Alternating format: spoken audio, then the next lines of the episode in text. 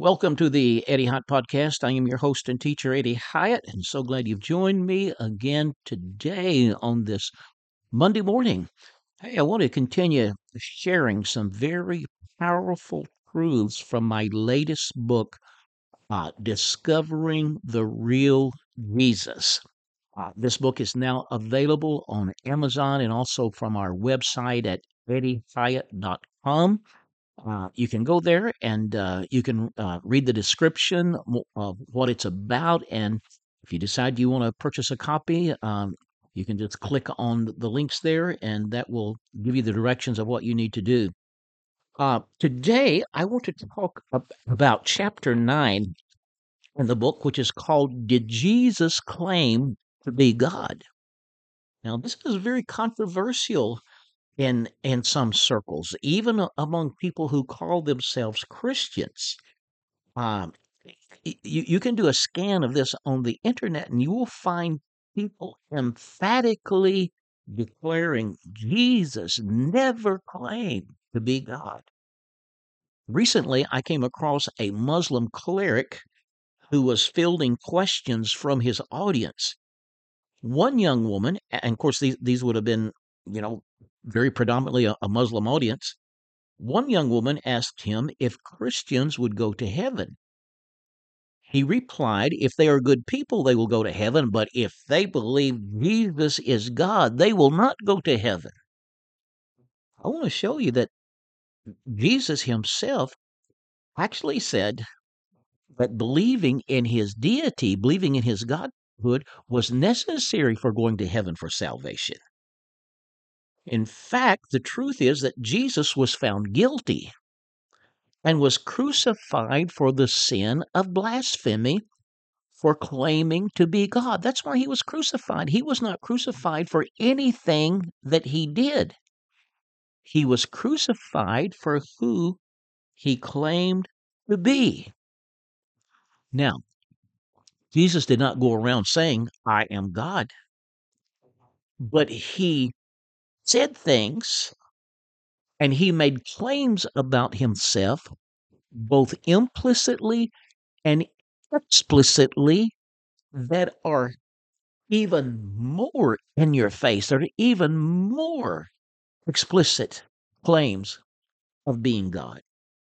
And so I want to share some of, of those with you today. First of all, let's look at what we call his implicit claims, and then we'll look at his explicit claims the implicit claims that he made to being God.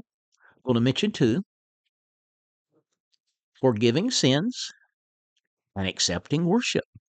Now, it is generally uh, accepted, especially so in first century Judaism, that only God can forgive sins and that only God is to be worshiped. But Jesus actually did both he forgave sins and he accepted people's worship. Let's look at some examples of him uh, forgiving sins. We find in Mark chapter 2, Jesus was ministering in a house in Capernaum. And uh, it, it, it was crowded, and people were crowded or even around the outside of the house. And there were four individuals who brought a friend. He was a man who was paralyzed, could not get up and walk. And of course, uh, the news was spreading about how Jesus was healing people, incredible miracles of healing.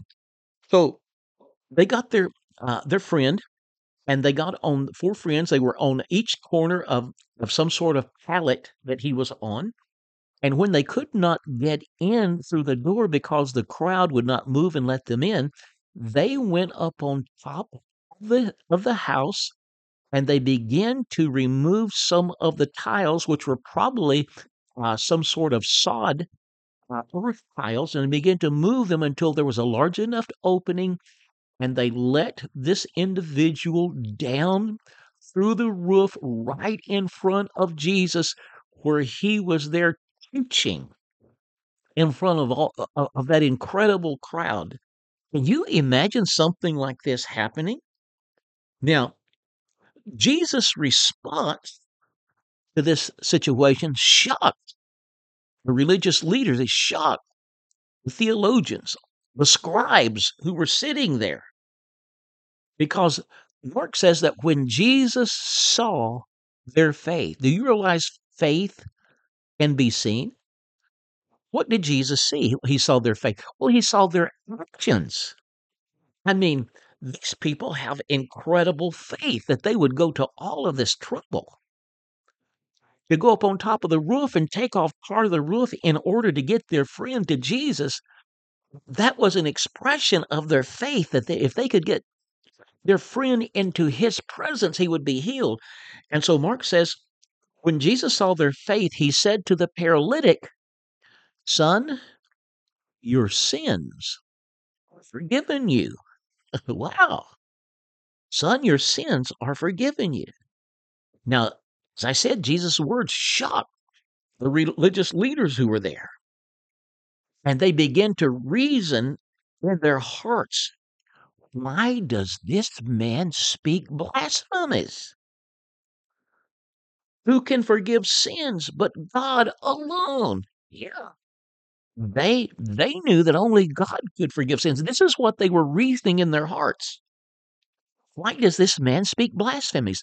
What did he say? He said, Son, your sins are forgiven you. What did the re- religious leaders think in their hearts? Why does this man speak blasphemies? Who can forgive sins but God alone? So, this is one of those implicit claims of deity. Jesus publicly telling someone that their sins were forgiven. Now, the scribes and the Pharisees, the religious leaders, they were right in saying that only God can forgive sins. But where they were wrong was they did not recognize that Jesus, as the promised Messiah, was also God come in the flesh in human form. He was God incarnate with the power and the authority to forgive sin.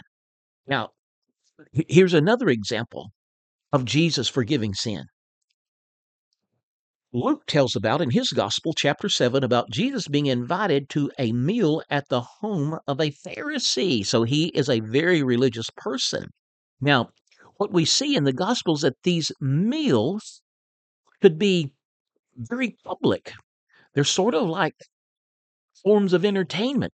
You know, they didn't have movies, they didn't have TVs, they didn't have internet. So, w- one of the great forms of enjoyment was people gathering around just to fellowship and talk. And meals became these great, uh, these feasts became these great times of togetherness and fellowship and so on.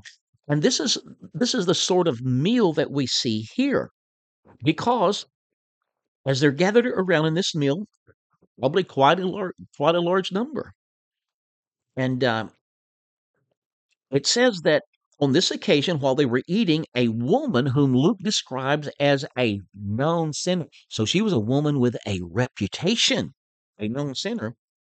She brought an alabaster flask or container of expensive, fragrant oil and stood at the feet of Jesus weeping. Wow. Now, she then bows down and she begins washing Jesus' feet with her tears. I mean, she is sobbing, the tears are flowing.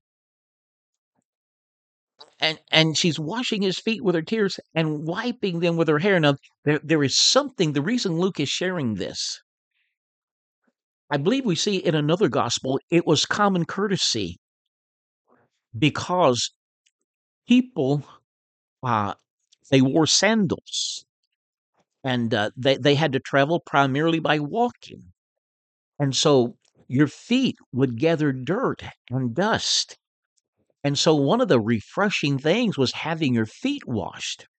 And in, in households, this was the job, this was a menial job for servants or slaves. But it was also a, a common act of courtesy that were given to guests when you invited them into your home. They may ha- have had to walk some distance would to provide them a foot washing to refresh them move the dust and dirt from their feet. And apparently simon this pharisee who had invited jesus he did not provide this common courtesy of having one of his servants to wash the feet of Jesus. So here comes this woman who has a reputation, probably as a prostitute. And but her heart is broken. The Spirit of God has moved upon her, and the tears are flowing, and she washes his feet. Something Simon should have had done with her tears and and and and wipes them with her hair. And what is Simon doing? He he is there criticizing. He says, This man, if he were a prophet, would know who and what manner of woman this is who is touching him, for she is a sinner. Can you imagine the host sitting there saying that? He hasn't provided the the common courtesy, but now she is doing it in a very different way. What he should have done. So Jesus knew what he was thinking, and, and he said to Simon the Pharisee, he says, um, uh, he told him a, a, a, sort of a parable to ask a question. And he told him about, he said, no, he, he said, Simon, there was a creditor who had two debtors. And one of them owed a very large debt that he couldn't pay. Now, the other one owed a very small and minor debt. And the uh, uh, the man to whom they owed the debt, he forgave them both. He wrote off the debt and forgave them both. Now, Jesus said to Simon, who will be the most appreciative? Who will love him the most? And Simon said, Well, I guess the one who was forgiven the most. Jesus said, You're right. Now, Simon, as a Pharisee, a very religious person, would have felt, you know, that he was so righteous that, you know, there wasn't really much that God had to forgive him for. So, so Jesus is hitting home with this. So Simon says, Well, I guess it would be the one that owed the little debt, would be the one who who would be the least thankful, but the one who owed the big debt, he would be the one who would love the master the most who had forgiven him. And Jesus said, Simon, you have answered right. And uh, and, and then he applied it to this situation. And he said, This woman whose sins were many, he said, You see her weeping. She loves much because she has been forgiven much. And then he says to the woman, Your sins are forgiven you. oh, my, my, my. And again, those at the table begin to complain. Who is this that even forgives sins? So the fact that Jesus openly and publicly forgave people's sins was a powerful, implicit demonstration and claim of his deity, of him being God. And I want you to know today that he still has the power to forgive sins. And so if you are listening to this today, come and fall at his feet like this woman, this known sinner. Come and bow down before him. There may be tears, there may, may not be tears, but, but if your heart is humble and tender before him, and you call out to him, no matter what you have done, if your heart is humble before him and reaching out to him, he still has the power because of who he is, because he is God. And now he is the risen Lord, seated at the right hand of God with all authority in heaven and in earth. I'll come bow before him now and he will forgive you no matter how great your sins are. Lord, we thank you today that you have the power to forgive sin to those who will come in repentance and faith. You will turn none away. We thank you for it in Jesus' name. Hey, check out my website, eddiehyatt.com. And what I've been talking to you about today is right out of my book. It's right out of chapter 9. It's called Did Jesus Claim to Be God? The book is available on Amazon and from our website at eddiehyatt.com, and I will see you tomorrow.